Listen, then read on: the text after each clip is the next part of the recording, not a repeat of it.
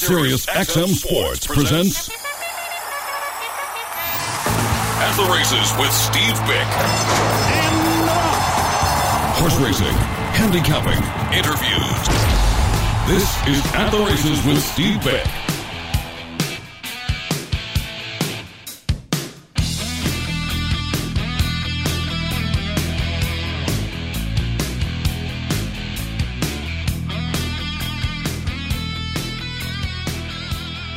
Fans, Sirius 162, XM 207, Sports Zone 999, and at our website, stevebyk.com.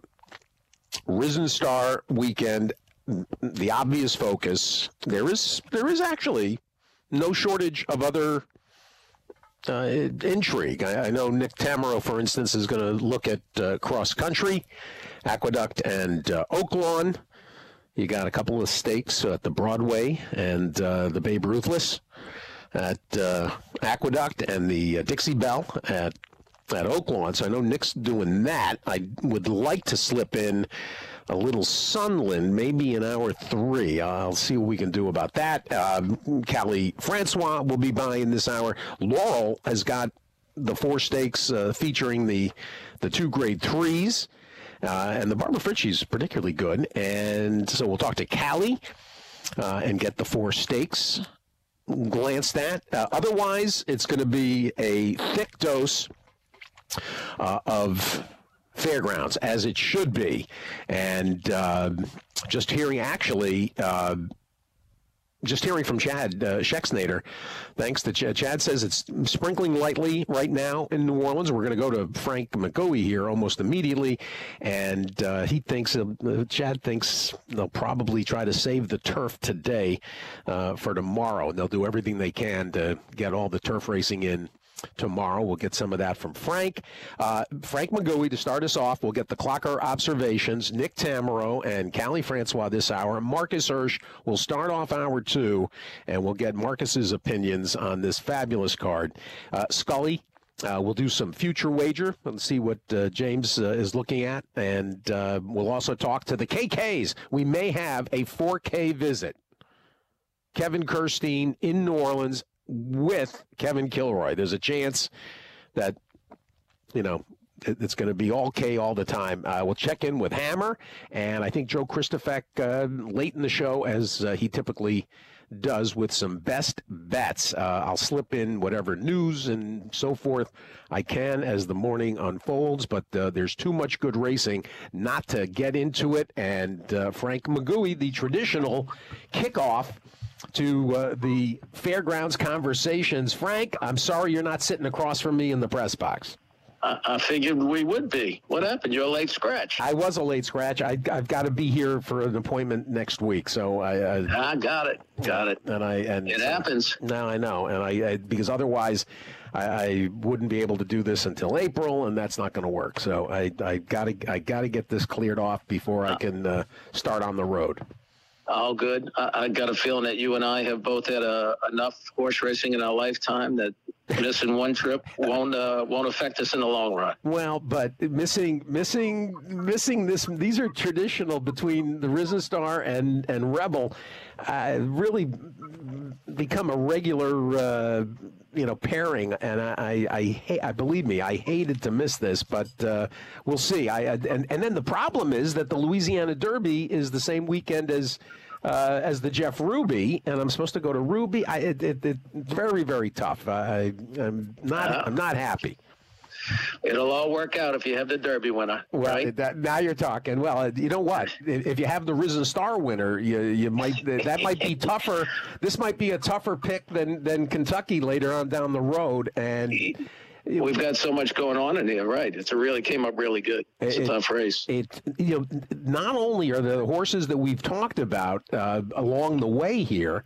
Uh, but there's the four horses that make this intriguing because they're coming off uh, their their break between their two and three year old year. I'm talking about Honor Marie, Sierra Leone, Moonlight, and Real Men Violin.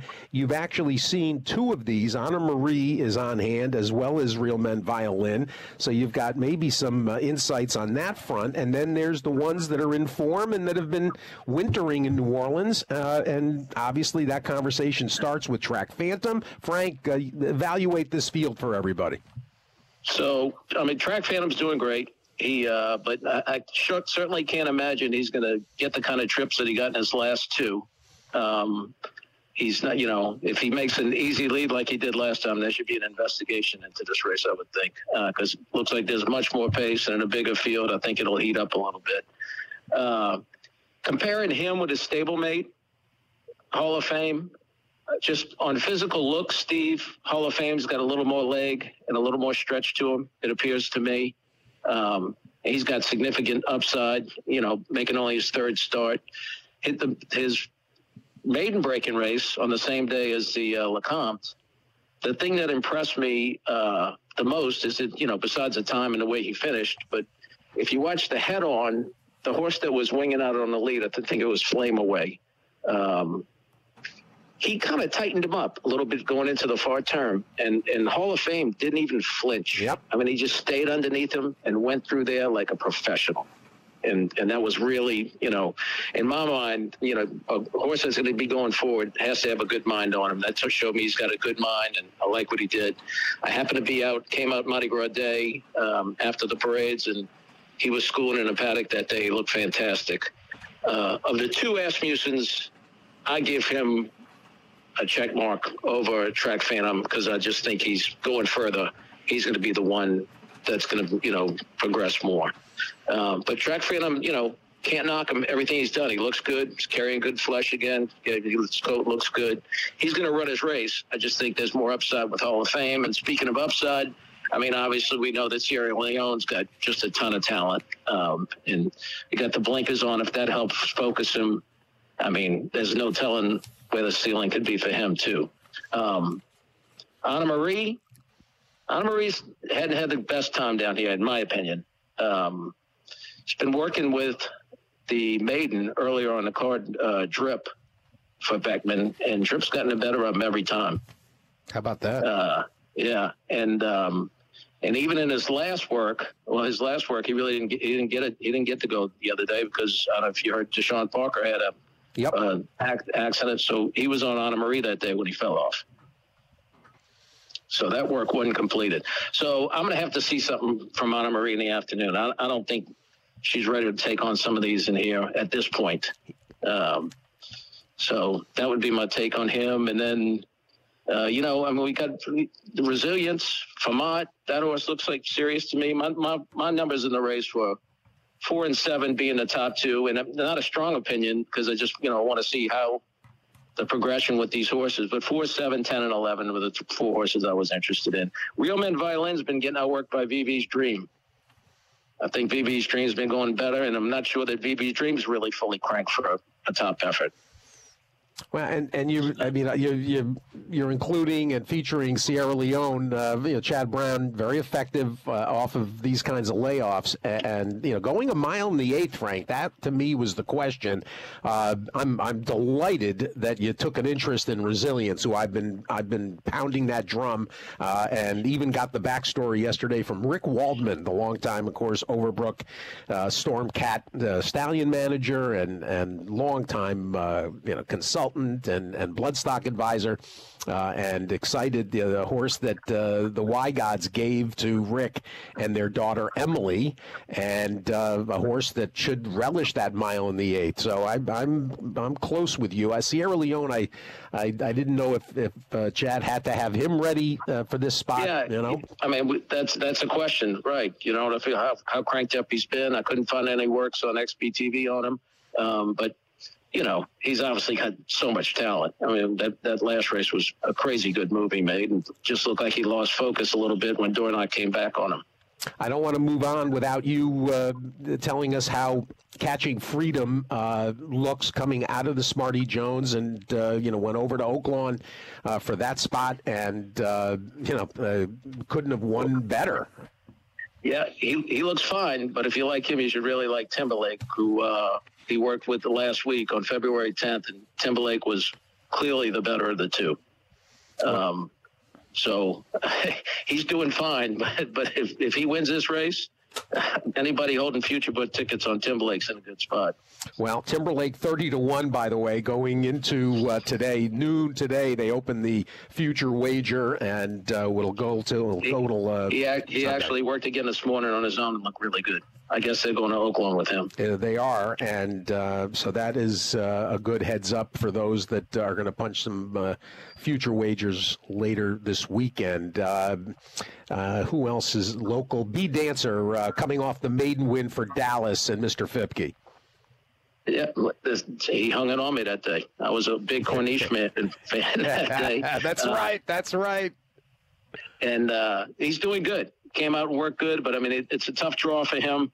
Uh, Brian's going, you know, Brian's sticking with um, with McPeek. Uh, you know, I don't. That's not a big stretch for him to be going over no. there. But uh, B Dance is good, doing good, and I got to imagine Corey's going to have him up close and is going to add to the pace. You know, I don't think he's ready for this step up yet. I'd be a little surprised, but in that uh, Dallas uh, has made his reputation surprising us on these big days, right? Yeah, exactly. Um, well, uh, seems like it's a big ask. Uh, that's really. That's so I got, I got, have you heard? Have you heard where um, Pletcher's horse's cross end's going? It, it, he told Dave Grening that uh, was it David we talked to. He yeah that uh, he expects to run him in this uh, spot as opposed to the allowance. Gotcha. I saw him on the track this morning, Gallop, and he looked really good. Well, that's interesting too. Moonlight, uh, and you know you got uh, three horses coming from uh, Florida in here, Sierra Leone, Moonlight, and uh, Resilience. Also, Cardinal. The you know here's a horse that uh, is in this race that uh, I haven't heard one word said, and and gets the services of Flavien Prat, uh, and Cardinal uh, will be probably north of that twelve to one, kind of an unknown quantity, beaten in the allowance. by change of command, who then was was a mess in the Sam Davis on Saturday. Right. It was visually, it was a good race. Uh, the number didn't come back that good on my stuff, um, but I mean, wouldn't be a stretch. He's getting an equipment change, taking blinkers off. Uh, but it looks like they have some other pace in him, and I got to think Track Phantom's got to go from that outside post. Things are going to heat up. Exactly. Um, so. All right. Um, well, you make it. Listen, it's it's a great race. It might be the best uh, best risen star we've had in years down here. Eh, well, and, and this has been the this has been the storyline that uh, the Louisiana Derby Avenue has become you know what the what the Fairground Oaks Avenue had been for years. Uh, it finally catches up. Let's stay uh, with the three-year-old boys, Frank, and hit the let's hit the uh, maiden race you just referenced. Uh, there's that, that, race is loaded. The seventh. The with, yeah, hang on, let me get to it. Seventh um, and the um, ninth, we need to talk about. Yeah, you've got some serious talent in the seventh, or at least some horses that have shown that they've got a, a lot of ability, and we'll see. You know, it's all about how they handle this the first time out, how they're behaving, um, and they got to leave the gate right. But uh, all right, just going from the top, um, Al's horse, Band for Life, has had some really good works here. Um, He's done nothing wrong. Has has beaten everything he's worked with. Uh, he drew inside. He probably will be a little better going longer, but um, he's not without a chance. Discreet mischief uh, has had a couple of good, really good works. Outworked Corniche Man one day, who I, I mentioned earlier, um, and also worked out of the gate with Practically Dark, who you and I had talked about. Uh, that was the Lothenbach horse that ran second first out to the Foley winner um, the older Foley winner. And then I think the Logan, I think practically Dark just sold. Yes. Uh, for like 300 plus, right? Correct. So discreet mischief worked with him out of the gate. Um, that 47 worked back on January 7th. And um, it was the practically dark got the best of him a little bit that day, but he's had a lot of work since then. They've been good. Um, think he'll be tough. And Drip, who I mentioned, the Beckman horse has been out working Honor Marie um, every time they faced each other.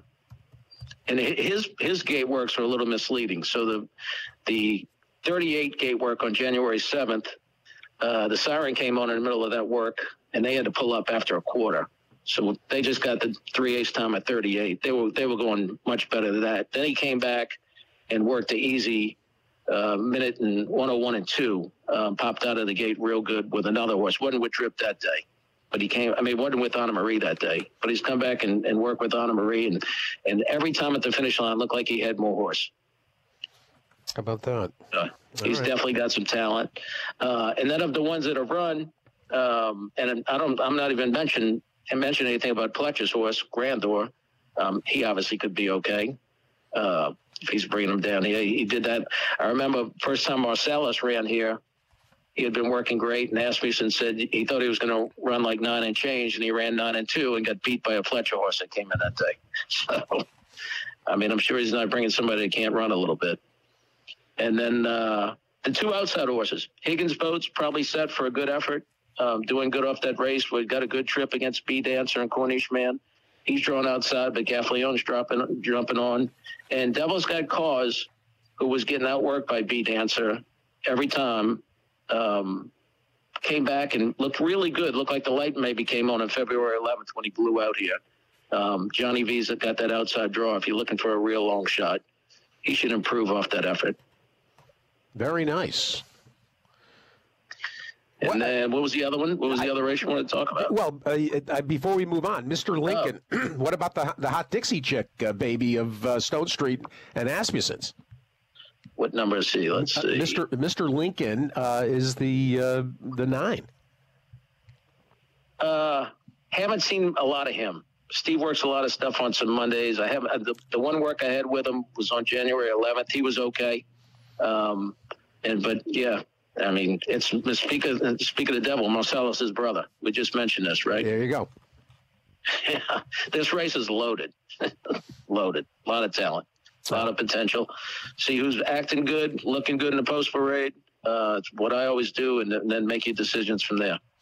Well, uh, and of course, it, it uh, going as the going as the seventh race, it starts uh, a middle pick four that goes seven, eight, nine, ten. Uh, the maiden race, the Colonel Power. Then there's the uh, mile and the sixteenth maiden for boys. We're going to talk about now. Cornish man uh, drawing wide. El Magnifico. two of your two of your pets are in this race facing off, and then it, that pick four ends with the Owl Stall. So let's talk about the ninth. Yeah, so I mean, Cornish man set for a big effort, and this is what really what he wants to do is two turns. Um, he's doing great, uh, and I expect you know that's Florent loves that trip too. He's going to ride out of there, sit just off of somebody, I think, and and with this long stretch, he'll be hard to handle. With that being said, the horse that Pletcher's bringing in is no slouch, um, and that was a really good effort. He had some adversity out of the gate that day, and and kept battling and got beat by. I actually watched this race in the golf cart with my brother Patrick. Patrick had bet on this horse that day, and he, Patrick almost fell out of the golf cart, leaning, waiting for the wire. Somehow, Conquest Warrior got up. I mean, that was incredible. But uh, but this horse was good that day, and they look like the, they look like the top two to me. I think El Magnifico would be my third horse, but I think he'd be a distant third. I think Cornish Man is going to be real tough tomorrow. Uh, should ask about Cherie's horse, Sweet Talking Bourbon, as well. Uh, see. That was the one that got distanced yeah, by yeah, Hall yeah. of Fame.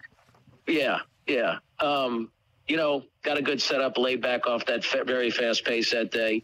Um, somebody had to be second. I don't think he's done enough to to beat the likes of the top two, but but he could be third in here. I can see him running third. I don't think he's a threat to Cornish man, though.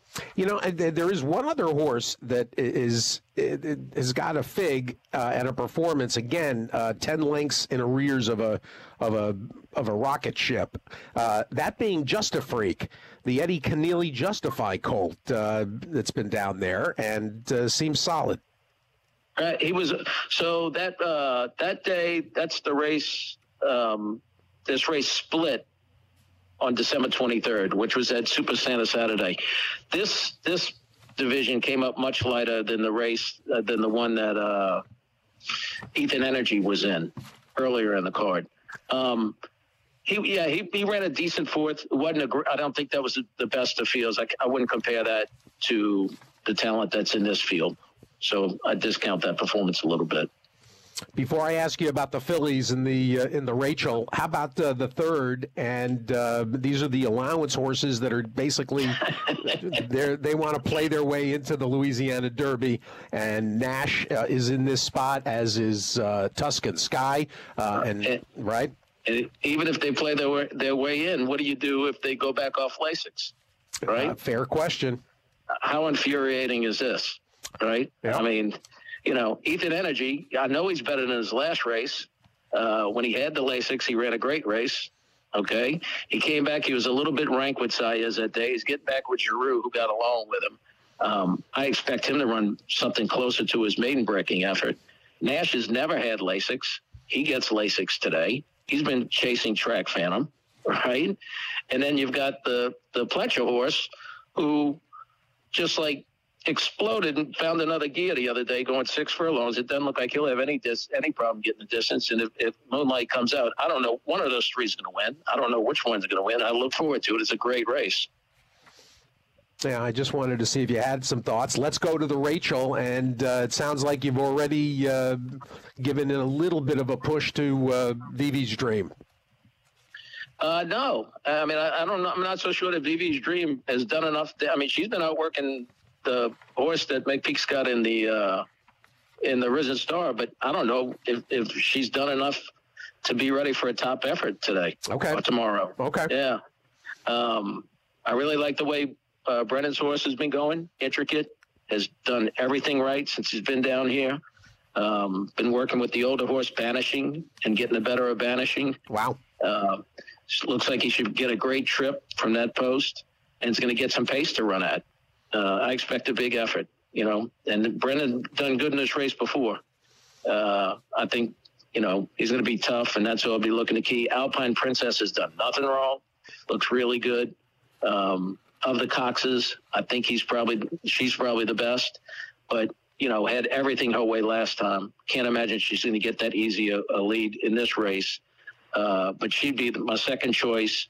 And then West Omaha would be my third choice. Didn't draw great today, but is doing really well off that effort in the uh, Silver Bullet Day. Um, I'm going to have to see it from Tarifa against th- this kind of field. I know she dug in the other day and caught the Amoss horse that had would look like looked like he had a beat, and I'm not so sure that you know uh, Tarifa really won that race as much as standout sensation kind of gave it up late. You know. Yep. So I think Intricate's going to get a good trip, and I'm confident that you're going to get a good effort out of that horse tomorrow. The gun runner uh, for uh, Peter Bradley and partners. Uh, and I, I should mention, tell you, Pennick. Off the turf effort. This is a hard spun out of a Vindication mare, an Ontario bred, and uh, you know maybe this is a Woodbine Oaks filly down the road for uh, the Olwellings. And uh, Gary Shearer is handling Pennick uh, for the Olwellings. Attard uh, had you know which who who the Olwellings use uh, liberally up in Toronto. that was a very good effort, and certainly bred to stretch out. I, Pennick uh, feels like a nibbler here at a uh, uh, nice number. I feel like you're needling me. I missed this one because I, I, was in Gulfstream goofing off at the Pegasus, and uh, I was waiting on this horse, and I just didn't follow the fairgrounds that day. That was one day when I was out of like town. You, you don't I know. That's a shocker. Listen, the older I get, the more I wake up and I go, I got to stop doing this, or I'm too old for this. I, I, keep, I find myself saying that a lot, especially when I'm in at Gulfstream. Uh, so that's probably the reason I, I was uh, I missed this one. Um, but she's doing fine. This is a big this is a big ask. Yes, it is uh, to step up with these. Um, I, I, you know, I like your idea of waiting for Canada. Tomorrow's not the day.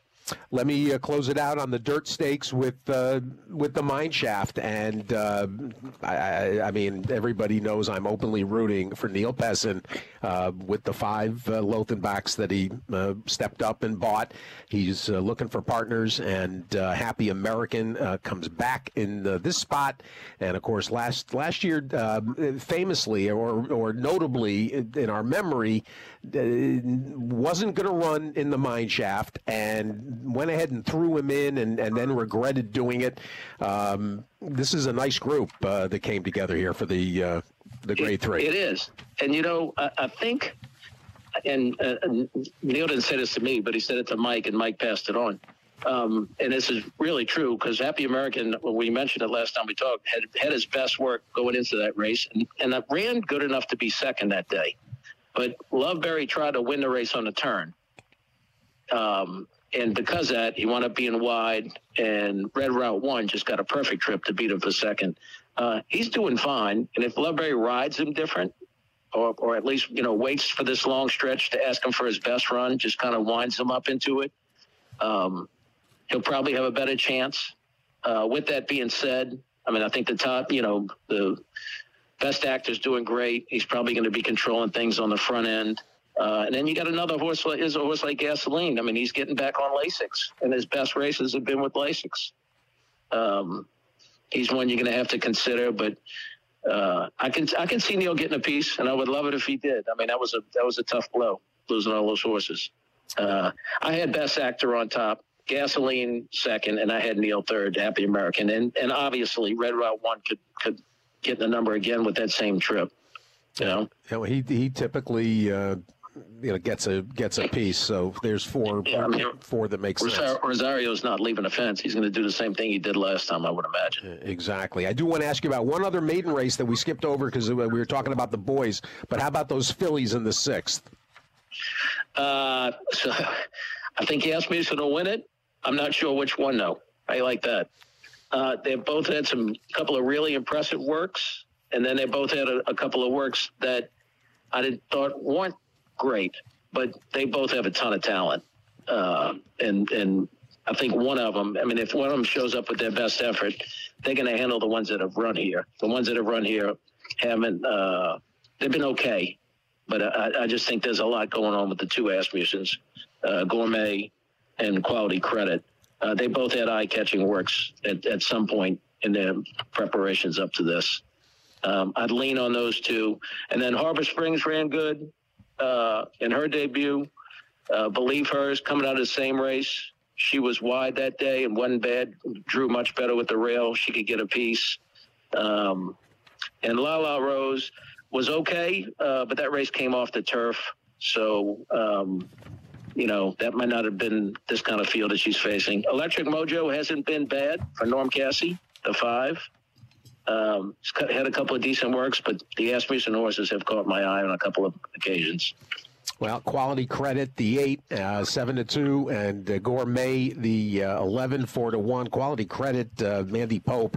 Uh, this is uh, stop charging Maria's latest foal, and, and and actually, you know, so far they've they've actually been okay. Uh, they've won. She does not have a black type uh, progeny yet. Uh, quality credit. Right, half the shopper's revenge, right? Exactly, and and also uh, 50 Chevy and still charging Maria. I mean, she hasn't recreated herself yet. Uh, stop charging Maria, but she's you know she's she's she's throwing winners. I mean, she yeah. she herself was you know phenomenal uh, for an extended period made three million. There's definitely something there. Yeah. There's no doubt. There's something there. 2015 Breeders' Cup distaff winner. Uh, Frank, any turf ideas? Uh, I usually don't ask you about grass.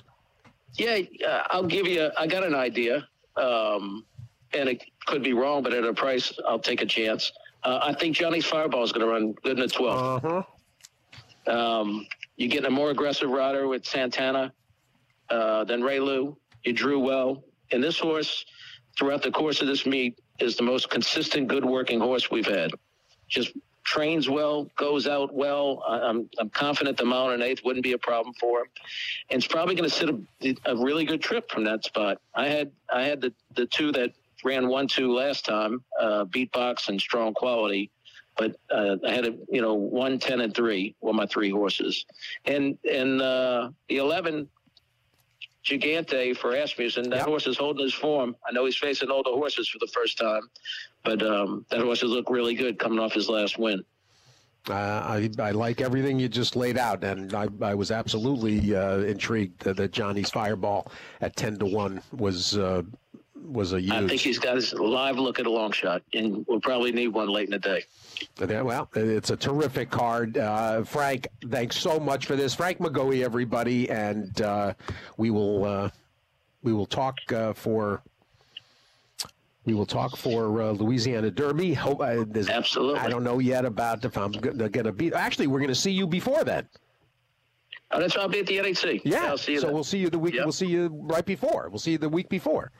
I'm looking forward to it. I got. I have no uh, no expectations. I won't. Be, I'm too busy this time of year to do any preparations. Perfect. I That's have, perfect. Haven't gone in the last few years. I'm coming in fresh, enjoying the break. We'll see what happens. Outstanding, Frank McGoey, everybody. Frank, say hello to everyone.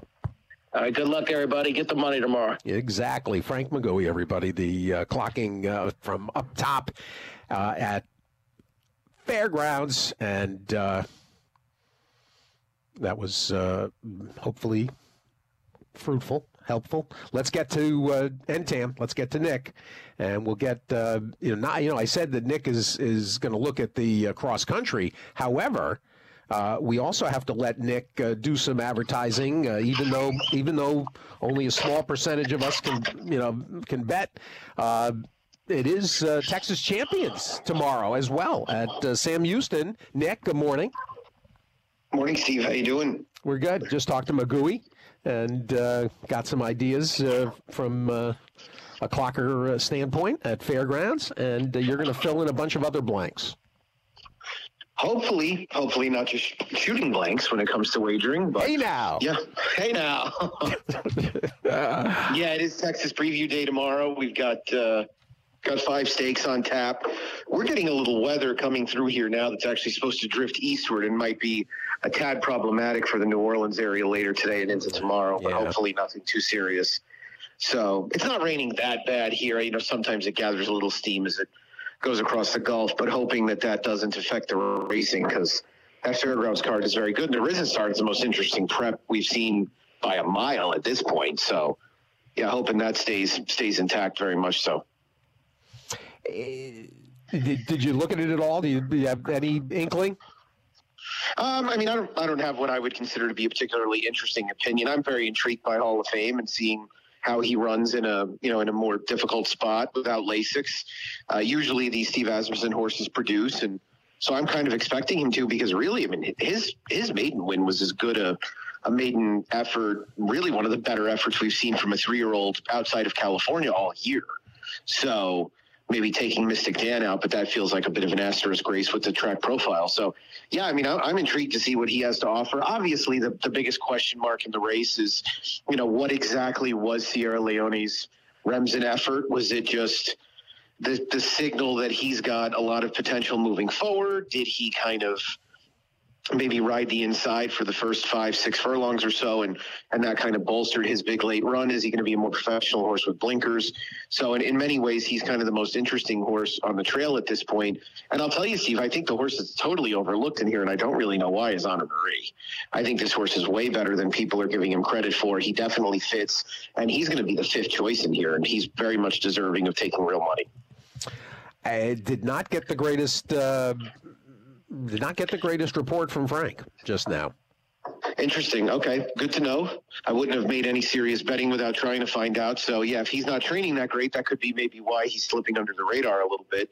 Um, you know, Frank also sees these horses regularly. He sees all the the squadron of Brad Cox horses that seem like they all train very well. So, what did he have to say about anybody else in there that was of note? Well, he, he, he's uh, he's uh, respecting Chad, and uh, uh, he's very impressed with Hall of Fame. Okay, yeah, that seems about right. I mean, uh, we're gonna we're gonna find out uh, what this horse is made of because that that maiden win was that was a very serious effort. We're going to uh, we're going to talk about it uh, as the morning progresses. We'll have Marcus Hersh in a little bit. Uh, we'll talk to uh, the KKs and Kristufek and Scully. So uh, every from every pers- every perspective, we're going to uh, get Risen Star opinions. before we dive into the Oaklawn slash Aqueduct cross country. Uh, how about a very quick rundown on today's $30,000 pick six carryover at Aqueduct? I've written it up, and I got to tell you, I called it squirrely. This is not an easy ticket to build. No, it's not. It's actually it's very tricky. There's a couple of spots I think where you're going to have to hope that you you zig as they zag. Um, yeah, just running through it. I mean, Mersal to me looked pretty tough in the first leg. Obviously, we have no scratches. It's still a little early, but she's been on the improve of late. I know that maybe her last was a, a, better, the best effort she's put forward since being claimed by Rick Dutrow. And I think the cutback is really what does it with her. She feels like a sprinter when push comes to shove. I know her last win was actually at a mile, but I think she's probably better. I'm sorry, but her win two back was at a mile. I think she's better when in, in a compact uh, type of situation where she gets a little pace to run at. Starship Defiance is going to be the favorite. Um, I, you know, I I have such a hard time with these David Jacobson horses, period, Steve. But when they tend to run poorly, even with an excuse like last time she ran on a wet track, they just go out of form so quickly. And you know, he's shipping these horses back and forth to to Oklahoma, to Arkansas, back to New York. They're running 17 days apart. You know, I don't I don't like the look of that horse. I picked her second. I'm not going to be shocked if she wins, but I don't like her. Um, I would I would just use a Mersal and try and get through that first leg. The fourth is a minefield. You could just you could give the race to Dame Catherine, but the field tried to give the race to Dame Catherine last time, and how did that work out? Right? She ran a little bit better um, than she had before. She's got enough speed. This is a bad field. She's supposed to win. Horses like this are they're so hard in a pick six sequence because you, you really have to figure out what to do. You want to lean on her, but then when you lose, you look down and you're like, Jesus, I really went leaned on mm-hmm. this horse. Mm-hmm. You know, of, of all of them, but you know the strangers in here and and the horses that might be a little little harder to make they're really hard to so, I mean, I'd love to try a horse like Wild Magic, but these connections don't inspire a great deal of confidence. She didn't really do enough running last time out. Awesome Glow is kind of the other horse. Kali Storm hasn't done enough running for me.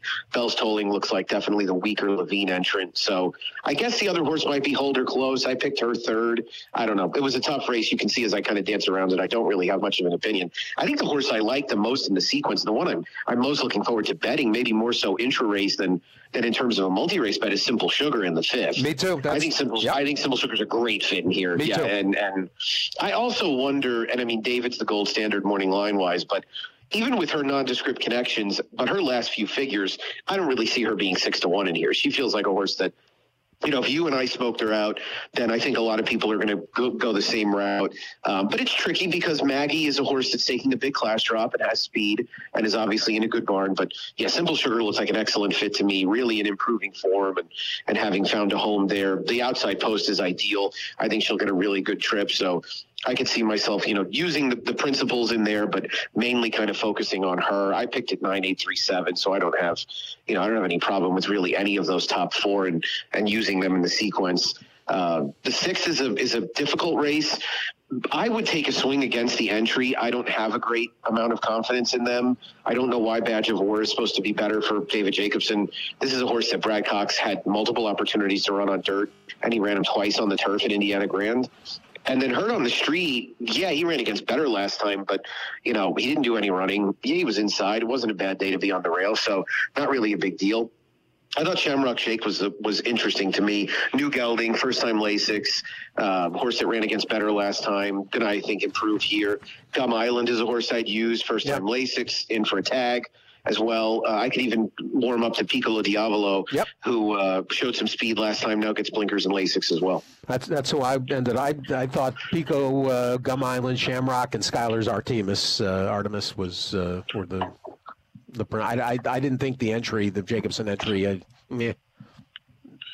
No, I agree. I mean, you want to talk about entries in the seventh. I think the Dutrow entry is going to be really hard to beat. I think these horses have complementary running styles. Ten Cent Town was a horse that was bet right from the beginning last time, like he couldn't lose and um, and he didn't. And so I think he'll go to the lead again. There's a lot of speed in here that really works in the favor of big engine and you know, Big Engine got a three Thoro-Graph number last time, right? He's a horse with a ton of back form. If he runs back to that, he's going to wallop these horses. They can't they can't possibly come near him. Um, especially with Be the Boss coming back off a layoff, he might not really be quite the same. His last couple of workouts are a little unmaker like in that they're pretty slow. He did have a bullet kind of buried there on the work tab. The other the alternatives in there of course, is like the Institute and Don't Lose Cruise, but I think the entry in there is going to be particularly tough. Woohoo, that's me is back in against New York Breds after a series of yep. open company races. He just got he's gotten a little pokey for me. He's gotten a little too slow, and it's hard making a living in sprint races on the dirt coming from as far out of it as he likes to. So that takes you to an eighth race. That's a really interesting race. I think Best Bet's going to be a pretty solid favorite in here coming out of the allowance race back in December. That was his first start off a long layoff. He never wins, but I like mandatory. That's who I He's a horse that, yeah, he, he makes sense to me. He fits well in here, and he's been running against better. It's probably time for for Kimmel to drop him in for a tag, and he's going to be very popular at the claim box. So I would imagine somebody will take him for forty because he's a he's a hard trying horse. He is seven, but anyway, I'd use the two and the three in there. I'd probably find a way to to maybe include the one entry just because of Thank You John more so than his stablemate, but. Uh, it would be mainly be one, two, three for me to close it out. Really tough sequence. I won't be shocked if it carries again. Exactly. All right, that gets us an X for that. Um, and, and, you and I are uh, uh, overlap quite a bit, including simple sugar and mandatory, etc. Uh, I'll, I'll, I didn't. Wrote it up. I haven't posted it yet. Uh, I'll wait till the scratches so that we can, I don't do have to do any, you know, multiple duplicated effort uh, building the tickets. Uh, let's turn to Saturday. Run down that cross country. Yeah, good fun sequence. I mean, it starts with a with a pretty difficult New York bred race where um, I, you know I think Ghostbustin is going to be a deserving heavy favorite good second last out to Sandy's Garden. This is a horse who started with some precocity and seems to have moved forward with three prior starts. I thought Mim could be maybe an upsetter um, when improving form herself. This is a horse who uh, Jimmy Ferraro took off of Rick Dutrow, and she's held her form actually pretty well. So uh, I would I would mainly focus on the eight and nine. I didn't really have anybody in there that that I was overwhelmed with otherwise. Luna Song is coming back from a very long layoff, and I can envision her needing a race. So, uh, little little eight nine for me to start it. The Broadway is a competitive New York bred filly race sprinting. Venti Valentine obviously is the class of this division. It's just a question of whether the real Venti Valentine is still around, and I think she's a more effective horse on a dry racetrack, and so I'm, I'm hoping that the weather holds up, which it's supposed to. So her and, and Con Hurry Love are are just to me the horses to beat.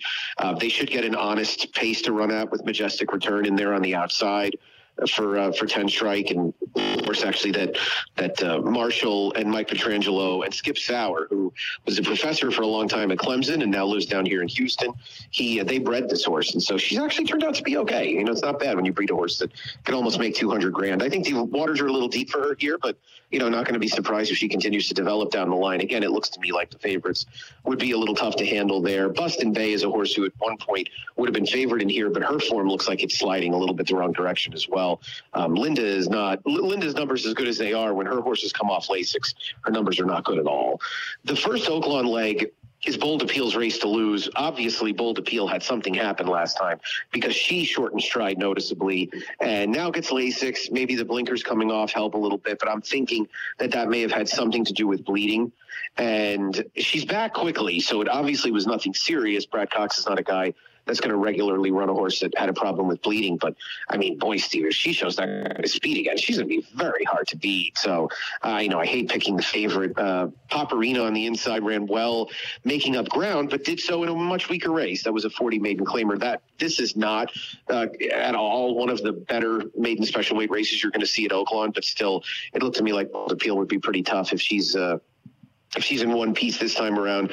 Then we've got the Archie Breds in the fourth leg, which, you know, is always a, a challenge and can often be an exercise in futility. I'm inclined to take price horses because I don't really want the uh, the rail runner. So Music Mistress was the one that that I was interested in. Hopefully we get a dry racetrack because she ran well last time on a fast track, poorly two back, chasing a hot pace on a wet track. And so I, I think she has the opportunity to be in a decent position. I liked her and uh, Benny K and Susie too, who's right to her outside, who I thought ran well last out in a fast paced race, understandably tired late. And Tommy Vance is trying to find a place where she fits. So this is the third start off a layoff. I think a time when horses generally can find a way to take a step forward. The other interesting horse that is way too big a price on the morning line, quite honestly, is the 10. Heated argument. This horse is is fits very well on speed figures, has consistently run well against Arkansas breds, and has been facing significantly better horses. So, I mean, if, if heated argument is even, even 10 to 1, that horse is a very, very good bet, in my opinion. And I think kind of the linchpin of, a, of the pick five sequence. I thought the Dixie Belle was really hard. Uh, you know, I didn't know what to do. I don't really want to trust Galia Princess for Brad Cox, who debuted at the fairgrounds and was up in time to win. I think she's going to be over bet. I did think Tanya Showers and Extreme Diva on the outside both looked pretty dangerous. Uh, Tanya Showers racing the Mockingbird was solid. So, um, and Extreme Diva's last was very good as well. She does come off Lasix, which is not the the most uh, encouraging thing. However, I do think she ran she ran well last time. Sharp Tune set the pace in that race, uh, cut it all out actually before getting run down late, and probably ends up the speed of the speed again in here. So I'm going to kind of bank on that Mockingbird being a productive race and use the three, seven, and eight, and see if I can just uh, get a way to finish it off. Excellent. Excellent. No, it is. A, it's a good sequence. I'm focused on fairgrounds, but uh, when I when I did pull this up, I was like, "Ooh, all right, all right. This is this is okay." Yeah, not bad at all. Fun, fun slate, no doubt. Nick Tammaro, everybody, NTAM 1215, and uh, whether it's uh, his uh, New York analysis at uh, In the Money or uh, with uh, everything he's doing at Twin Spires. And of course, this is Twin Spires Weekend Preview. Nick, good luck. Talk to you next week ahead of Rebel Weekend. Sounds great, my friend. Have a good weekend. Good luck. And good luck at SHRP with the uh, preview night. Nick Tammaro, the voice of Sam Houston Race Park. Uh, we'll press on. Somehow we managed to get back on on the timing. I mean, my, which you know is no small accomplishment. Uh, I responded to a few people asking. You know, Casey uh, was going in for a, a yesterday afternoon for a usual you know, cancer screen, and they actually put him in uh, hospital. They admitted him uh, yesterday.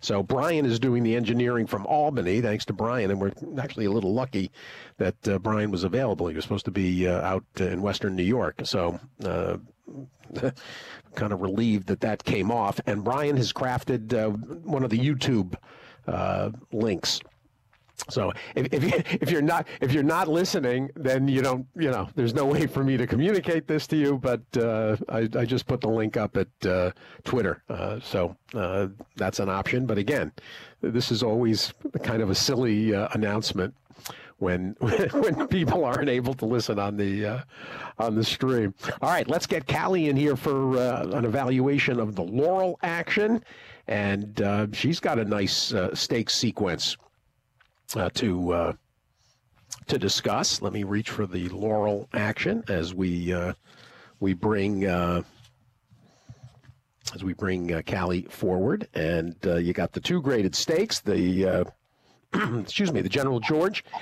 Um, and the uh, oh boy, excuse me, the Barbara. What's going on there? Are you okay? Well, it's the it's like the the back end uh, of that. I had the the chest thing, and take a sip of water, man. No, it's not. It, it's not that. It's it's uh, it, it's not good. It, it, and it, it it went from wherever it was into my chest, and so it it it's causing the occasional, uh, you know, gurgle.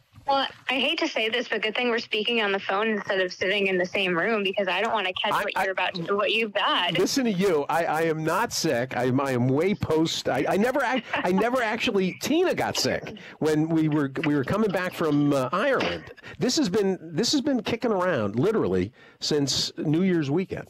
And that's how okay. it's a weird, and it's just, uh, I think a lot of people have dealt with it. I've talked Andy, I know, I, have talked to Andy about this. He's, he. I'm not going to lie, I've had something going on too, so. There you go. Well, uh, I, you know, I haven't talked to you since uh, uh I we saw you in Florida fleetingly.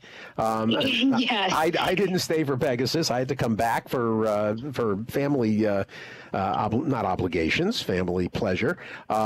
You had you had a big time down there. Saw you on Thursday and Friday on the feed. Yeah, that was it. Was it was so it was great. I got to do my and it was good seeing you and uh, for everything that happened uh, that previous week. So good, good goings on with you as well. Um, but yeah, just got to do my Gulfstream Park little. I kind of did a little mini debut, and actually, my debut was it, it, was hilarious because my debut on Gulfstream was by myself, so it was it was it was quite it was quite funny. But it's you know they they they were cool with it. Um, but no, I had listen. It was a wonderful weekend overall that was put on by First. I have to say, I was it was. I can't wait to go back again. Um, I've never seen it quite well done like that uh, anywhere else. So it was, and you know, the, the racing was good. That turf, the oh, that turf was awesome. I thought the turf race was phenomenal. Uh, um, but yes, good racing, good time had by all. I was so happy to be there, and I had a blast. I had an absolute blast, Steve. Well, uh, back uh, to the action for the winter at Laurel, and uh, this is a big weekend, a big winter weekend with the General George and the Fritchie. Uh, then you got the two uh, mare and, and filly. Uh, smaller stakes that go the mile and the eighth and mile and the 16th. Let's start with the John Campbell and let's talk about this one. Yeah, I mean, listen, the race kind of runs a little bit through Bob Marco. It's hard for me. I've always been a fan of this horse, so uh, it, it's hard for me to kind of knock him down. Of course, he should be winning, you know, against that those kind of groups, sure, but he comes back with just these phenom- like just the perf- I think the performance just within him as an individual himself. This is a great you know crew that he has for his first time in stakes competition. Yeah. So um, be better. Uh, you know, we got really excited about in the disputed testimony, and just hasn't really had the best of trips since then. Um, so I'm looking for a smooth trip, but I mean, for me, the race, I think the race is going to run a little bit through Bob Marco. Well, he's um, he's got he's he's lone speed. I mean, there's really unless somebody's going to have to get aggressive if if they're going to confront him at all. Right, and I mean, all of these horses within this field, I don't know if they're going to be able to get aggressive enough, you know, right off the get go and be able to withstand it because he's just been he's just been cruising from the get go. So that'll be interesting. If I see anybody trying to give him a little bit of fun, it could be Double Crown. Um, but again, I don't know how long Double Crown is going to be able to sustain that. But you're talking about lone speed, and our track has been playing uh, very fair for the past couple of weeks, Steve. So, I mean, you have Ain't the Beer Cold who's going to be on yep. the inside. That's where I see, you know, that horse. Try- that's, you know, the only type of contention I see for Bob Marco. But the thing was, Ain't the Beer Cold was supposed to be, I thought Ain't the Beer Cold, especially at this point with those performances in the Richard Small and the Robert T. Manfuso, I thought he would be on break right now. So, um, yeah, I, I, just see, I really just see the race running through this horse. I hear it. Bob Marco, uh, five to two. Uh, in the Campbell, uh, it, it, starts the the pick five, and I, I was kind of hoping when I pulled this all up that there was going to be a, an all stakes pick four, but, uh, but they never do that. I don't know why. Um, I ask, but I don't like. I, yeah. I, I I'm I'm not sure, but I think it would be great, especially on a day like today. But we alternatively have the pick five instead. Exactly. Uh, you've got. Uh, you got the Nellie Morse and the mile and a sixteenth, which starts quickly uh, into the turn, and you do have another horse that might be a little loose in here, uh, but this time at a price. Hashtag lucky uh, feels like uh, she'll get the uh, the point. Oh wow, we're talking about two different horses at value. You're talking hashtag lucky. I'm talking charming way. Okay, I could. Yeah, that, all right. This just this there. filly. Yeah, this. So talking with the previous connections of Madison Myers, they actually gave that filly a break. They had to fix a couple of things with her, and they brought her in uh, for the tag just to get her some confidence. And that's where Ness, Ness kind of inherited all of the hard work that Myers did on that horse, but now she's fully in Jamie Ness's barn, and she's just she's just been so the number. Listen, the numbers have not been fantastic, but just on a physicality level, she's been just doing so phenomenal. And I just I see a completely different filly than what we saw last year in 2022 as well. So. And on top, you know, hashtag lucky, yes, she's going to be the speed. Um, and she gets back to a better distance here today, the barn, I'm not going to lie, the barn has just been so so. The barn hasn't been super hot as of lately. Uh, for a 12 for 33 in the money. So really, that's not bad. I'm kind of being hard on them. Um, but coming from that sprint to route, how have they been doing lately? 15%, so 15 for 97. Um, so that leaves me with Charming Way just kind of being a little having a little bit more spark than hybrid eclipse i like this filly but and she just needs a bit of a cleaner trip uh, she also talking with sheldon russell after she won the 38 go go she loves a target so he may he may just kind of sit chilly on her and set her back a little bit. So she also returns to that eight and a half distance. That's all right with her. Yeah, that makes sense. Yeah, there's a crazy price in here. The Invader from uh, the Pennsylvania bred Invader, Erin McClellan wins, and she brings new hire in. Uh, with Hernandez from Penn National, and uh, yes. uh, that's a silly price on that horse. Um, she this is this is a, a, good for her to, to do this. It's an aggressive move. yeah. Nope. It's and she. I did. I did consider it. This horse did pique my attention for sure. Uh, just because I'm trying to make excuses for her in the Plum Pretty. Uh, but that was again that was back in 2022 so yeah. we're talking we're talking about a different Philly right now no, steve mare. Like no she's different mare she's a full-fledged um, mare and uh yes third third off the layoff too i, I th- Erin McClellan would not make this trip uh, if New Hire, uh, if she didn't feel New Hire was was coming into this uh, eligible to to run well. well on, uh, yeah, and on top of that, six for 25 as of lately, third after the layoff, hitting at a 24% strike rate. So in solid and, you know, consistent with, you know, seconds and thirds in that as well. So especially a nice work, a, a near bullet work going 47 and three at Penn, you know, just a couple, just what last week. So yep. has this one sharp and ready to go. Well, I, I uh, caught my eye. Let's get to the two stakes, the big stakes. Yes. Barbara Fritchie and uh, the Grade Three Seven Eighths. Uh, this is uh, a historic race and a solid group.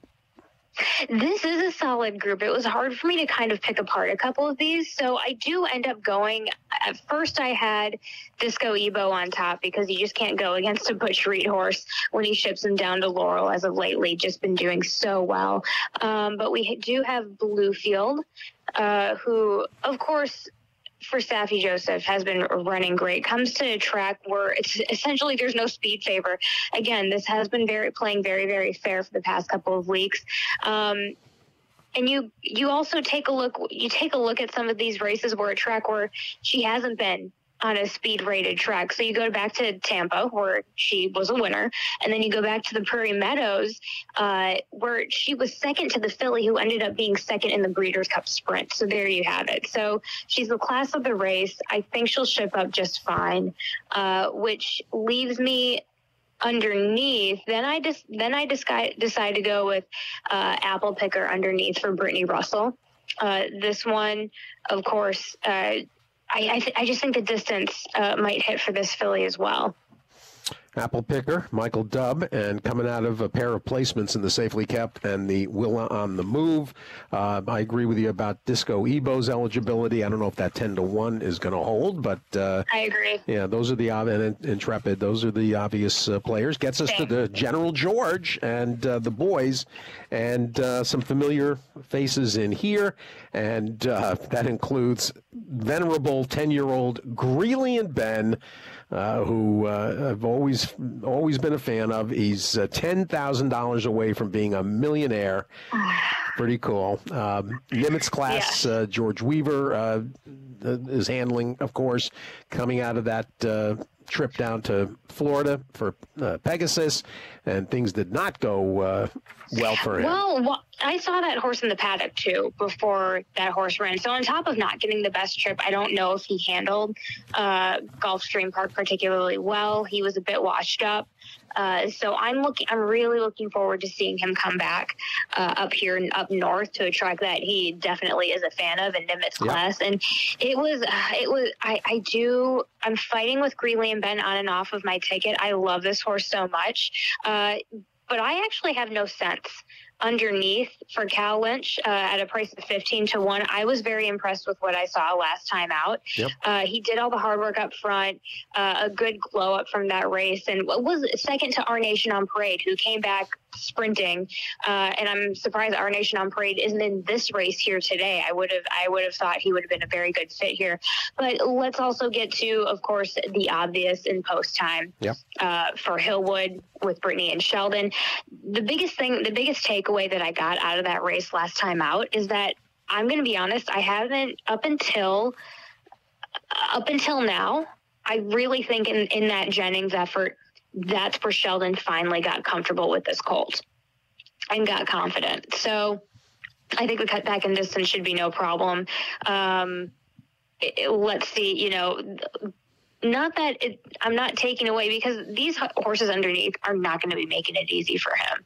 Um, you know, the big plan is with post time is to, you know, keep going longer and longer. But hey, if you can grab a grade three going seven furlongs cutting back in distance, why not? So, uh, it, the horses, the horse just made a big improve in that effort last time out. It's Kenny cut back in distance, which he's been sh- he's shown that he's been able to do. It's still the same one turn mile, uh, the one turn mile at Laurel to the seven eighths. So I mean, it, it- Yes. and he's a three time winner at seven eighths. I, I mean, it, certainly another another effort uh, like the Jennings. Uh, there- there's also a school of thought. In terms of sheet reading, uh, that uh, he's a, a candidate to regress. I, I, I, before we wrap, I do want to ask about uh, the Bruno Tessori uh, runner on the outside, Tenebris, uh, who Yeah, that that was a step forward, and big step, Right? But yeah, no, I see it. I totally see it. This is a listen. This is a solid field, so it's you know you see post time in the race. It's easy to say, oh well, but I had to think about this for a hot minute, and because we have so like this is a this is a nice field for this grade three, and as far as Bruno goes, uh, the horses like the horse has been doing great. I mean. It, what you see on black and white is exactly what you're going to see on screen. But for me, just a tick too quick of a turnaround. well, I, his two races at Laurel here have been this winter have been. His the two best of his career. He's actually a six-year-old gelding, um, so this is uh, notable. I, I, I twenty to one uh, from the open air outside box. He's going to get a stalking trip, and uh, sheet sheet players are going to see the two uh, zero, you know, three quarter uh, numbers that he's paired, uh, and are going to take an interest uh, in him. This is a this is a, This is a this is a fun, race. race. Yeah, it really a is. very fun a very fun race where you can kind of go solid on your top pick in either post time or Nimitz class, whichever. And then we have we listen, we have seven to eleven in that too. I mean, Yep. um, it's so really solid field, a fun race to really test your mental skills and go wide and see what kind of horizontal bets you can do. Well, build, build, uh, play around, build a nice uh, try. There's a couple of prices you can play with. Uh, Kali, uh, appreciate Steve, this. Thank you. Appreciate you. I'll talk to you soon. Talk to you soon, guys. Thank you and have fun. Make some good bets out there. Miss Francois, to you on uh, your Twitter. I'm going to uh, swing right into a Marcus Hersh visit. Um, yeah. Uh, wow. Uh, Joe uh, Joe Kristufek will uh, join us, and uh, I'm just confirming with Joe. He's uh, he made me laugh.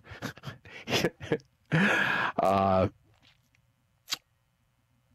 Marcus Hersh. Let's get uh, down to it, and we'll take a break at the bottom of the hour and uh, check in with Scully and with the KKs and uh, with Hammer uh, and more. Uh, Marcus, uh, I'm anxious for Marcus, and I did. I did print. I haven't looked at it closely, but I did print Marcus's analysis, and so we can we can compare notes. He joins us now, DRF Hersh. Marcus, good morning. Good morning, Steve. Risen Star Day is nigh. Yeah, nigh. Sorry you didn't get to attend. I know, uh, not thrilled, but uh, we will we will see now about uh, uh, a backup plan. It, it conflicts. Louisiana Derby Day conflicts with uh, Jeff Ruby Day. Uh, and and and Oh, I, well, and they're going to apparently there, there's going to be a nice cross, uh, going to be a cross uh, track uh, pick five or something. I know they're going to do that again this year. Uh, but Marcus, this card is a lot of fun. Already talked uh, talked earlier to Frank McGoey, had some uh, some clocking thoughts. Who's he like? Uh, he likes Hall of Fame, and um, I'll tell you who he kind of knocked a little bit was uh, uh, he's not thrilled with the way Honor Marie is coming into this, Oh boy. right? Yeah. Uh, I think his works have been all right. I don't know if he's in nearly the same kind of workhorse as Hall of Fame, but um, I mean, I'm not. Um, I ended up in a similar area in that I didn't take Honor Marie in my top three, and I did pick Hall of Fame to win. So I guess um, I'm not disagreeing. Well, not only that, I'm just looking now at your at your analysis, and uh, uh, those your your top three are are Frank's top three, with Sierra Leone and Track Phantom and uh, Resilience, who I'm I'm I'm betting Resilience uh, without fail. Really? Yep. Oh, okay.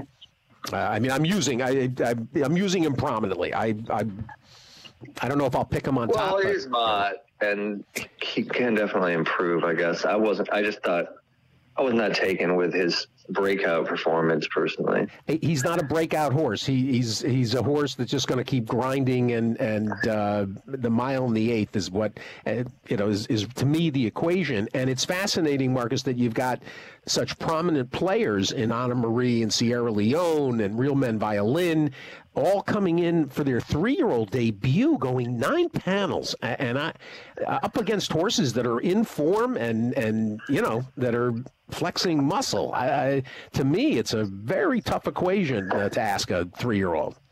I guess I don't. I just. I, I guess resilience could easily stay, but I just don't think a horse like that is going to win this race. Could he finish third if he's better Yeah. than I think he is? Yeah, he could. That's that's fine. That'll that that helps cash a ticket boost um, let's see. Who are the, the real men violin? Yeah, I don't like him necessarily going nine furlongs first off the bat. Although I do think uh, he could be all right.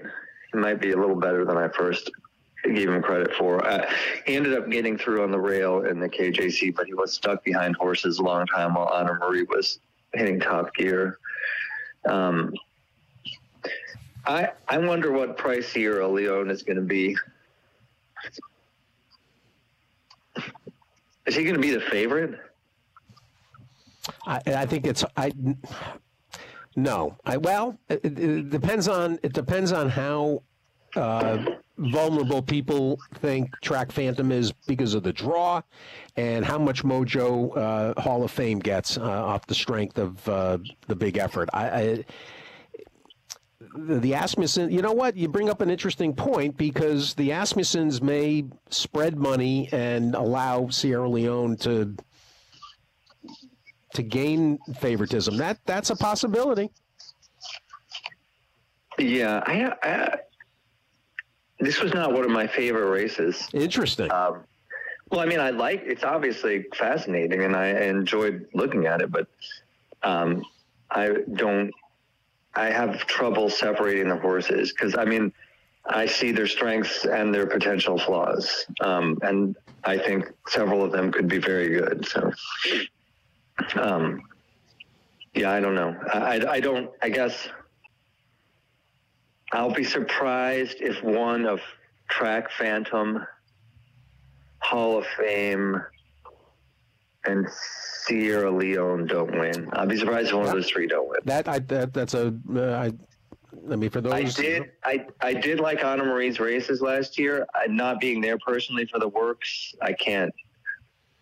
You know, I've seen his works. He's working with a maiden who's running on this card too, who I know the uh, Whit Beckman likes the maiden. Um, he he could be really good. I I just I think he to me he's gonna he's more likely to need the race than Sierra Leone. I think Sierra Leone they had this race circuit a long time ago, and I'm I'm pretty confident that Chad Brown can have a horse like this ready I mean, he wants to go nine for furlongs. So does Honor Marie probably. Um, but you know, I, I'm a, I, I just think the Remsen was uh, better this year than it has been. Maybe I'll be proven wrong, but we'll see. I mean, I do. I I think Sierra Leone is is a is a fascinating horse. He if he were like three to one or lower, I don't know. I'd had I I personally would find it very hard to be uh, to favor him under those circumstances because his he does lack he does lack speed and he is going to be somewhat pace dependent and the fairgrounds track has not been carrying long sustained runs in any way throughout this meet so um, I just think uh, I, I want watch as many of Hall of Fame's works as were available going back into the fall the videos and he's uh he seems to me like he was really he didn't want to settle or relax at all earlier earlier and compare to that even compared to his debut where he did have trouble. Um i thought he was much better last time um and i guess it's not wasn't just his finish but his gallop out i mean he looked like he wanted to do more even after going through that incredibly fast race um, I think to me, I, I I sided with him because he, he he's the one to me that has the greatest star potential. And today's or tomorrow is the time where if that if he does if he is that kind of horse, you get the value tomorrow. That's fair. Yeah, I, I don't disagree. Any? Uh, how about a? Uh, how about a uh, feel for catching freedom? I don't like catching freedom. Right. Although it is easy to underrate him because I think he's a really poor workhorse. He gets outworked by everyone. Um, I, if I want to, I think he's. I don't think he's got as much ability as as the other horses coming from off the pace. I, I don't care for him. I don't. Uh, I don't fancy either of the Pletchers. Um, I don't like resilience personally. Um, and they're the two inside, like obviously to me, don't belong in the race. So I'm, I'm I guess I'm kind of chalky in the end here. Well, it's more, uh, you know, a, one of those scenarios of, you know, horses using this as a springboard. And of course, it is the first uh, of the 50 point races uh, in terms of uh, Derby points. And it is uh, it's a terrific end to a very good card. Let's back it's a it. real race. It really It's is. race. It really Yeah. is. Let's talk. Uh, let's talk the Phillies. And one of the things that Frank talked about was that Vivi's Dream, who he doesn't even think McPeek has cranked, uh, has been outworking uh, Real Men Violin. Uh, you got the two. I mean, I'd I'd agree with that from what I've seen. There you go. Uh, you got the two Coxes in here, and uh, then things like uh, Brendan Walsh. got three entered. Right. Right. That's right. Alpine Princess, uh, uh, West Omaha, and Tarifa. But it's did you say two because you don't think they're all running? I, I no, no, I'm not. I'm not. Uh, I don't have. Uh, do you have any more information on that? yeah, I wrote in my race preview for the Daily Racing Form that West Omaha is a possible scratch to go to Oaklawn, I think, instead. I actually just checked with Cox a little while ago to see if there was an update, and he said no, but he did say possible. So, um, and I had heard another trainer in the race said that he, they thought that the horse was coming out. So it would make sense. I really don't see him wanting to run three in this race. Anyway, um, yeah, the more I looked at this race, the, uh, and considering the division, um, it's a pretty, it's just a spicy little group. It I is. like these horses. It is. Um, I would even go so far as to say we don't know how good Pennick is. I, I, I brought Pennick up with Frank because uh, that that effort it absolutely fits with this group. Well, and Gary Scherer is having a tremendous meet. If he, if he were to have win a race like this, Well, this this this harkens back to that winter when when I was instructed by Gary to say to call it the winter of G. that's 2014, 2015. he did have a great meet. He Right. reminded me of that when I talked to him the other It's night. so fun. Um, so this horse has uh, and the female family is strongly tilted towards sprints. But she is a hard spun, and um, her gallop out uh, in her five and a half furlong debut was uh, excellent, and in her major work for that uh, was a gate work. She worked at least three quarters and didn't seem to be getting tired. And she's an appealing looking filly, and she's going to go to the front. I doubt that she's in a position to lead all the way in this group, but she's she might be pretty good.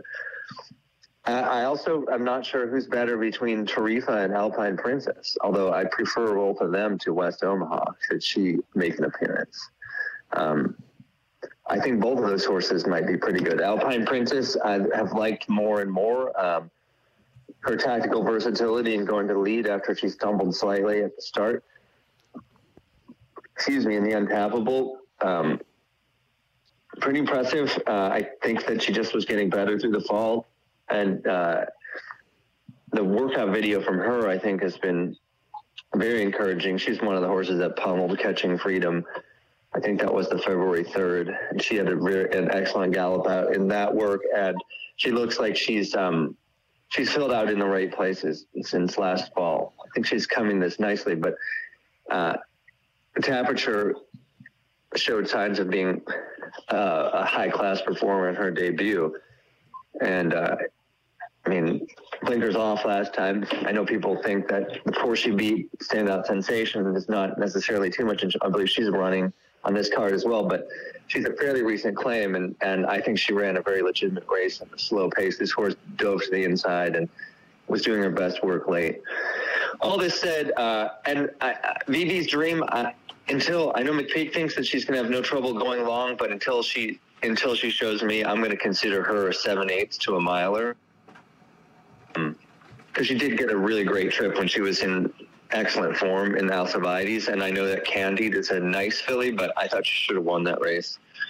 Uh, and West Omaha is she's doing she's looking better to me, but she's not the polished horse that uh, Alpine Princess is by any stretch of the imagination. She's she's tall and lanky, and her legs fly over all over the place. She's hmm. relatively inefficient action. Uh, I think she has a lot of growing up to do but I, I, I quite fancy intricate here.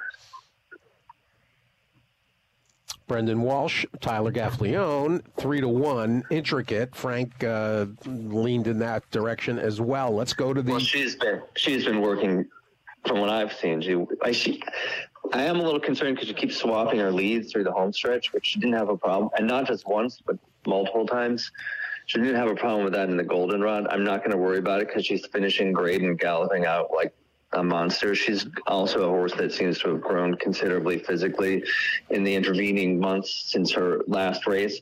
In her last race, I know she got through and on, you know, got a perfect trip. Everything worked out for her, but um, even accounting for that, I thought she was tremendous, and her gallop out in that race suggested a horse who was really just getting warmed up. I, you know, Walsh is comes from uh, Ireland, and we know that European trainers often have their horses completely prepared to run uh, a route of ground after a winter layoff. I, I think this horse is going to get better, but I think that she's going to be good enough to win this race. I do think Tarifa might get bet down. Uh, Prat draws money as well. So, well, there's your Rachel Alexandra. Uh, we go to the turf and uh, the fairgrounds, and this. Uh, oh God! Right, a deep group. Uh, you've got. Uh, it seems like, based on our conversation yesterday, strong quality uh, will more or less have the opportunity to control it from the front end. I like him better in this race um, than in the last race. although I want to talk to Florent and say, you know, the way you win a race in nine furlongs with a horse like this is to open up from the half mile pole to the quarter pole because he doesn't quicken enough and he, he doesn't need to go a half in 49 he needs to go a half in 47 and 4 in my opinion. The course now it's going to rain. The course has, has been carrying speed to some extent. Not i wouldn't say that. I just say it's fair. If he runs the race i think he's capable of like using his pace to the max. I think he'll win because there's I mean, the horse to beat him is chasing the crown, who uh, has knocked on the door of being a really, a really nice horse all along. Was defeated by Strong Quality, going seven and a half way back when. His last race, and the horse I wish were in the race, is the runner-up behind Chasing the Crown, Point Proven, who is my best bet of the day earlier on the card. I think he is would love nine furlongs. This horse, Chasing the Crown, I don't. I the mile really flattered him. I could like him here because he ran so well and quick and so beautifully at a mile and a sixteenth, but I don't think he's going to sustain his run for a mile and an eighth. And then when I get beyond that, I mean, whew, it's tough. Could also be wet. Yeah. Don't know how wet. Yeah, it's not a. Uh, it's like, we, wish we could wish we could get through some of these weekends. Uh, you know, just with nice yeah, clear weather. A little fast and firm would be uh, the, would be for nice. the pick five. I mean, I would be wanting to spread here. It could be a bomber. Well, we talked to Michelle Lovell yesterday about uh, English Tavern. Uh, came up, and uh, Johnny's Fireball got a vote from McGoey. And uh, there's, uh, yeah, if it uh, if it isn't strong quality on the front end, and actually yesterday doing doing Thoro-Graph when using Thoro-Graph, Jeff Franklin was on, gave the advantage pace wise as well. Uh, back it up. He definitely he definitely has a pace advantage. It's just a question of how he's able to deploy it. Turn to the mine shaft. Starts the late pick four, and a lot of usual suspects in here. And uh, is there is there enough pace for Pessin to score with Happy American? That's the most No. important question. No, I agree. No, there's not. Just too bad. I mean, I don't see how best actor's not loose. I don't trust him. I picked him. I don't trust him. Um, he's just had too many breaks and has never really hit another level. I think he, he's in a good position with- off a strong work pattern and a, a break going a mile and 16 to press his pace advantage. But um, I can't, I couldn't lean too heavily on him. I mean, I, I wanted to see at least something from Smile Happy last time, and he didn't show me anything. If he had showed just something, this could be a time to to get on him as a bounce back horse who, at his best, would win this race easily. Um, but I, I, I, I can't get there. Can't do it. Um, so it's just a, you know, if if he's who he seemed to be last time, it's really just a bunch of horses, uh, and the pace is going to dictate things to some extent. Happy American and Red Route One, who were three two in the last race in this series, they both would prefer to go a mile and an eighth, and without some pace help, which I mean, a horse like Notary or W Nell, they could show some speed but I don't know if it's going to be enough. This is another race I don't really love. I got to tell you. All right, it's all right. You know, you can't can't love them all. Let's keep backing it up. Start of the pick five. How about uh, the Alstall Memorial? Uh, I mean,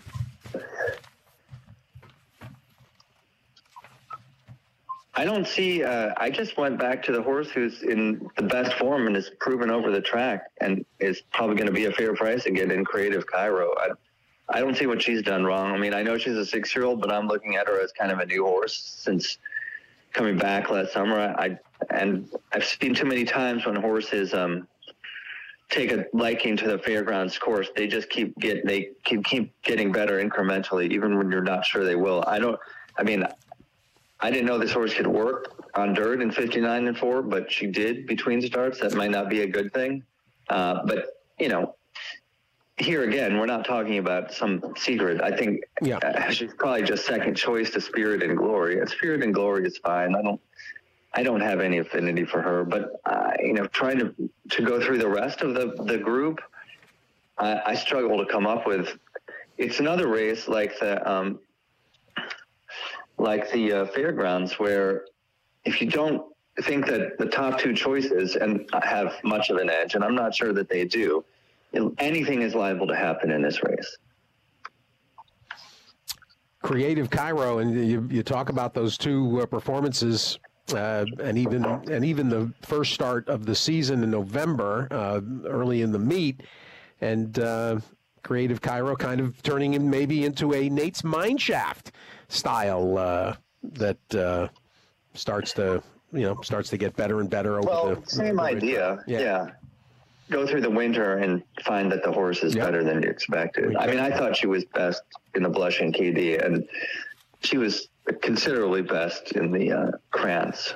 I think that she's going to run back to it. There's your there's your late pick five, your all stakes late pick five. Uh, there's some maiden races interspersed.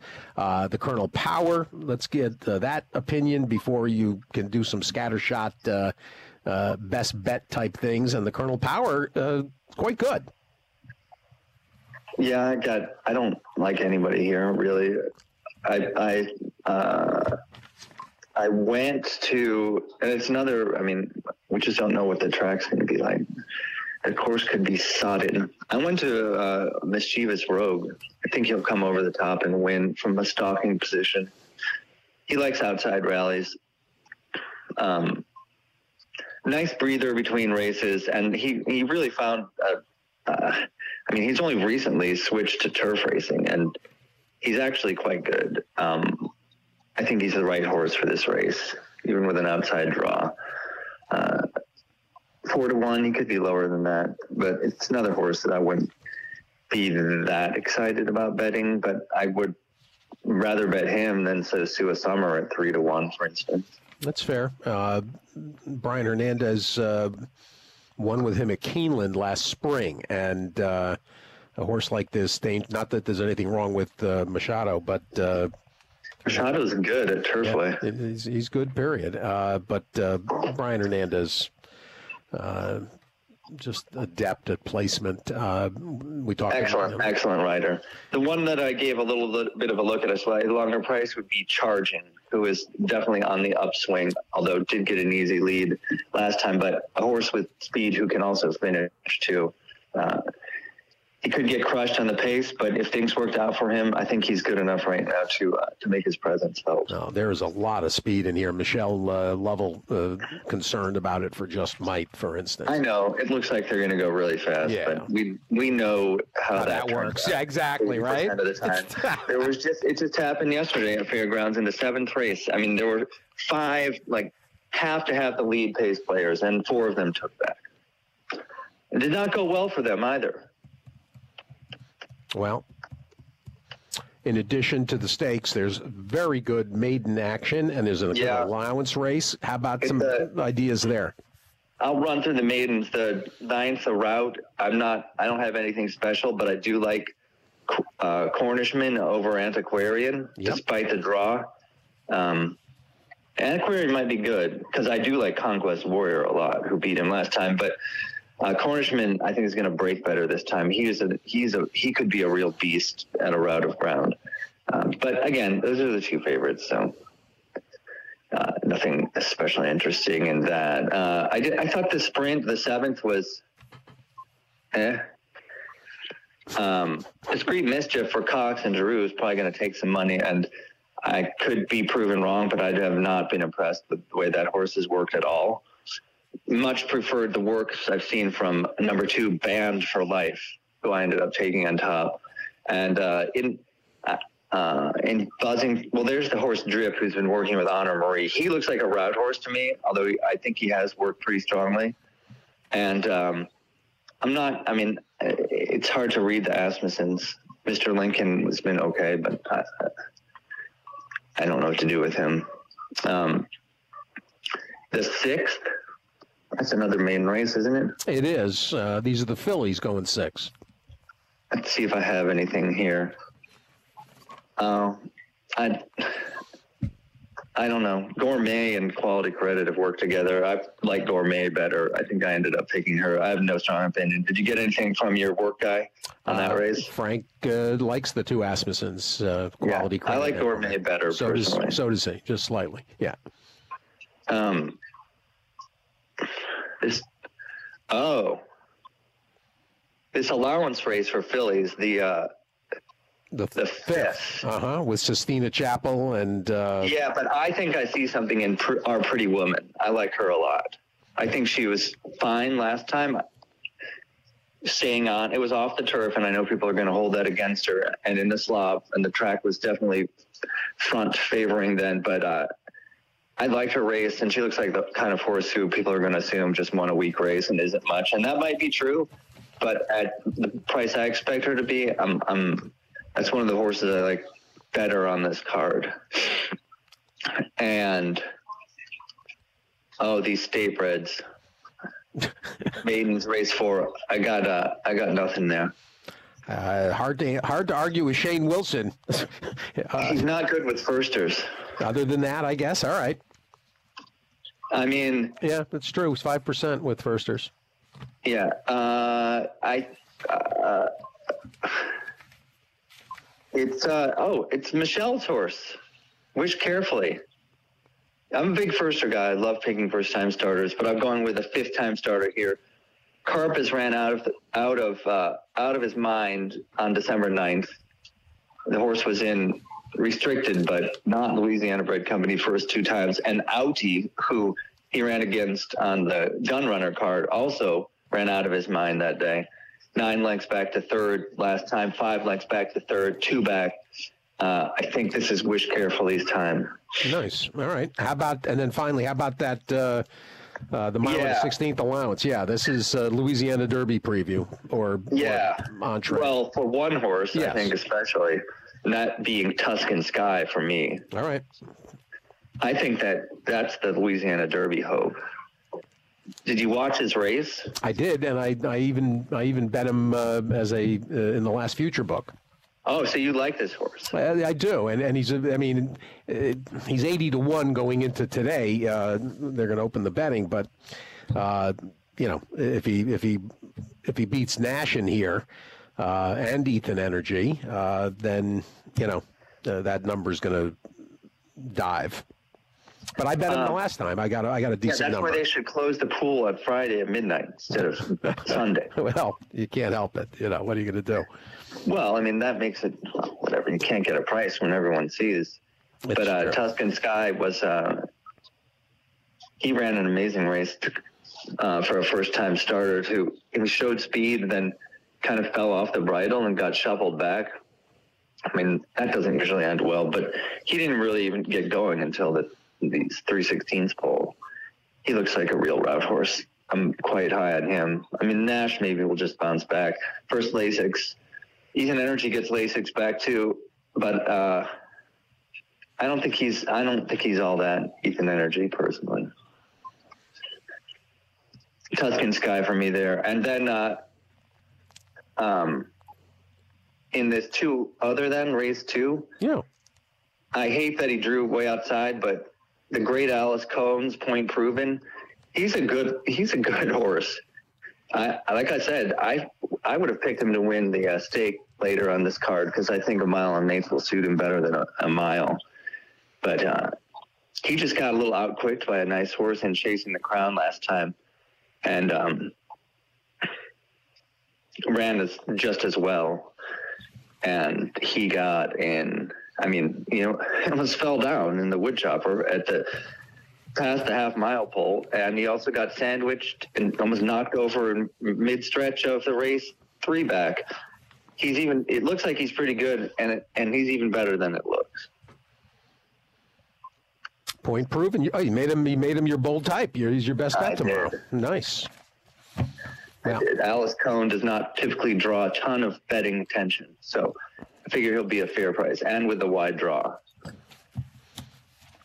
Marcus Hersh, everybody. DRF Hersh, and uh, there is the full, literally the full rundown uh, of uh, this 14 race card. And I uh, gave all that I had. Whatever, what, what little it was, it's all out there for the most part. and it was outstanding. And you know, you mentioned uh, the future wager. We're going to talk to uh, the KKs, both Kevin Kerstein and Kevin Kilroy. But uh, I'm just looking down, catching Like Nysos uh, Nysos uh, is not available, as you know. Um, Oh, okay. but uh, you've got, let's see, Catching Freedom, Hall of Fame, Honor Marie, Nash, Real Men Violin, Resilience, Sierra Leone, Track Phantom, and Tuscan Sky all running uh, tomorrow.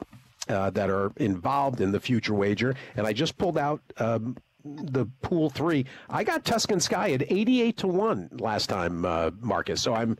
I mean, you'll see how you feel about that uh, early Saturday afternoon, but right now, I would feel good about it. I would feel especially good that he's sent to New Orleans for this race.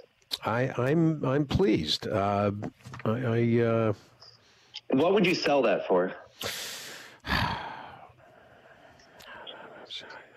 I don't know. Nah, I,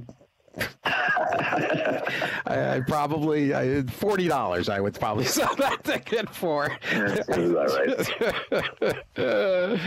uh, yeah, it's. Uh, uh, I'll tell you the one that I, I is, is I, I'm anxious to hear from KK because they made locked the ten to one favorite. I, I don't know if he's ten to one to run next uh, the, to run the, whatever the next scheduled point is. Well, I, he's supposed to work this weekend. yeah, okay. Uh, So, I mean, that means he will have missed, what, one work? Yeah, it feels it feels a little more problematic than than that to me. But Well, personally, I hate it. I mean, I, I don't want to have anything like that going on this time of year. exactly. And also, I've really started to be. I, I'm uh, I'm very skeptical of all the good two year olds from last year. We shall see how that works out, but that's hardly like groundbreaking. But I'm I'm not I'm not sure that any of those horses are going to live up to their numbers. But time will tell. Well, exactly, and we'll get a few of those answers uh, tomorrow uh, at uh, Fairgrounds. Marcus should be a fun, fun day there, and hope the weather is as good as possible. And uh, yeah, fingers crossed. uh, you're as, you're always as good as possible. Yeah. Well, oh well, I definitely would not say that, but I appreciate you saying it. Marcus Hersh, everybody. And should I put up the, a picture w- with with you and Magui, or you and your wife today? Those are the only two you have. Those, are both very good, uh, but uh, It's, it's, it's Steve. It's your post. all right, I'll, I will I will Make the right call. I will dig through and find. You got to alternate. I think you did the wife. I did. You did my my beautiful wife last time. So the the the wife the wife is definitely it. I have every I, I always get I always get uh, either a text or, or a response. That's Marcus's wife. I mean, Yeah, yes, I it know. is. You I I'm used to it too, Marcus. I, I, I the the outkicked your coverage uh, comments I get all the time. I don't feel that way. Not a boy. I good for I don't feel that way at all. I feel lucky, and uh, uh, and and I have strong feelings about it. But I'm definitely not. I'm right in that range. I love that. So great. Uh, Marcus Hersh, everybody. Always fun. Thank you, buddy. Ah, so much fun with Marcus. All right, we're going to take the break, the only one of the morning, as we rifle through. We've got uh, Scully next, and we'll get some future wager thoughts from Scully. Plus, we'll get a report to get his thoughts about uh, the Sam Houston, Sam Houston, the Sam Davis, and um, then we'll dive into his opinions for the weekend. Then the KKs and Hammer and Joe Kristufek. Second half, TwinSpires weekend preview at the races continues here on Sirius XM. Stay with us. The latest racing news. It's at the races with Steve Byk on Sirius XM Radio. Here in Pennsylvania, we're proud of our breeding program, the best in North America. But we're also proud to be leaders in this industry. The PA Horse Breeders Association is funding cutting edge research at Penn Vet into equine health and safety. And we endorse the SAFE Act to help protect the most vulnerable horses. Plus, we're pleased to support the aftercare programs set up by our horsemen's groups. Just a few of the reasons why you should join us in Pennsylvania, the premier place to breed and race.